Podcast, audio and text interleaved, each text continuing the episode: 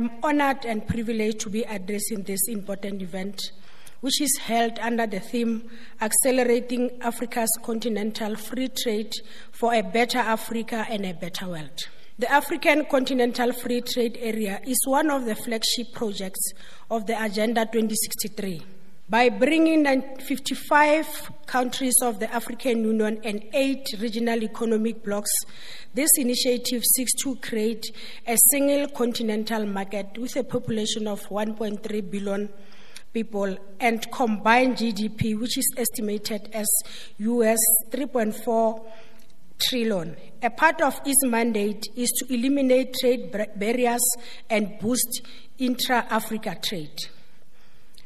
This will help our beloved continent address a number of socio-economic challenges affecting our developmental trajectory.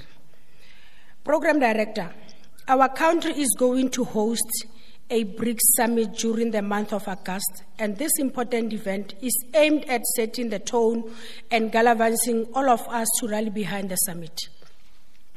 This summit comes at a time where the world is going through a very difficult period due to the war between Ukraine and Russia. And I think we all know and understand. Russia is our country's political and trading partner through BRICS. Moreover, we share a long standing relationship with Russia dating to the years of the liberation struggle.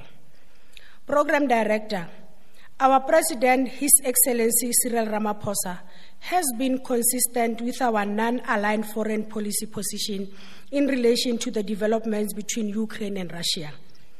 Our non aligned, position dates as far back as 1955, when leaders of the developing world met at Bandung in Indonesia. The core principle of the mutual respect for the sovereignty and the non aggression and the non principle have come to define our democratic trajectory and foreign policy position. Program Director, we also like to applaud our President for leading the African Peace Mission to Ukraine and Russia to try and find a lasting solution to the ongoing conflict. We live in a global community, and these conflicts, one way or the other, have a negative bearing on the economies of the developing world, and this has an adverse impact on the lives of our poor and the marginalized. Program Director, the BRICS nations are ranked among the world's fastest growing emerging market economies. And this is largely attributed to the favorable demographics and abundant natural resources. The collective strength of the BRICS economies is of ever increasing importance to the global political economy. Data on these countries displays the relevance of the group of several dimensions. Together, these countries occupy about 28% of the planet's land. This is in addition to being home to 41% of the world population and about 46% of its workforce. Although relatively new, the BRICS have established themselves on the global stage and have displayed that they can achieve increasingly broader consensus on intra BRICS cooperation, as well as an pursuit for a more equitable and fair international financial system and political economy. Bagaetsho, I take this opportunity to welcome you all in the Northwest Province. Our province is endowed with mineral resources and form part and parcel of the platinum belt, which accounts for 70% of the total reserves, for total reserves in the world. Tourism is one of the largest economic drivers in the province, with the majestic tourist sites such as your Sun City, which you all know, the Pilanesberg National Park, the Madikwe Game Reserve, the Bloemhof Dam, as well as Hartbeespoort Dam, amongst others. Agriculture is also one of the leading industries in the Northwest Province, with Ngaka Modiri Molema district forming part of the country's largest maize producers, while Dr. Ruth Segomotsi Mompati district is leading the pack in terms of the red meat production in the province.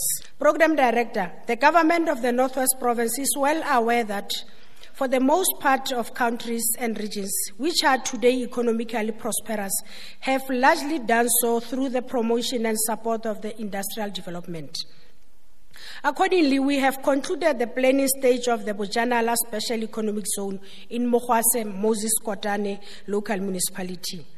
The Bojanala SEZ is our tool to transform Bojanala region into an internationally competitive manufacturing center.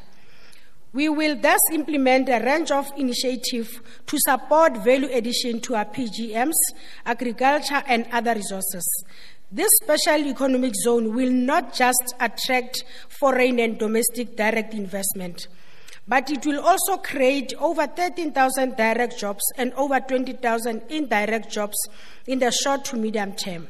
We are grateful to the many investors who have expressed interest and commitment to invest in the SEZ.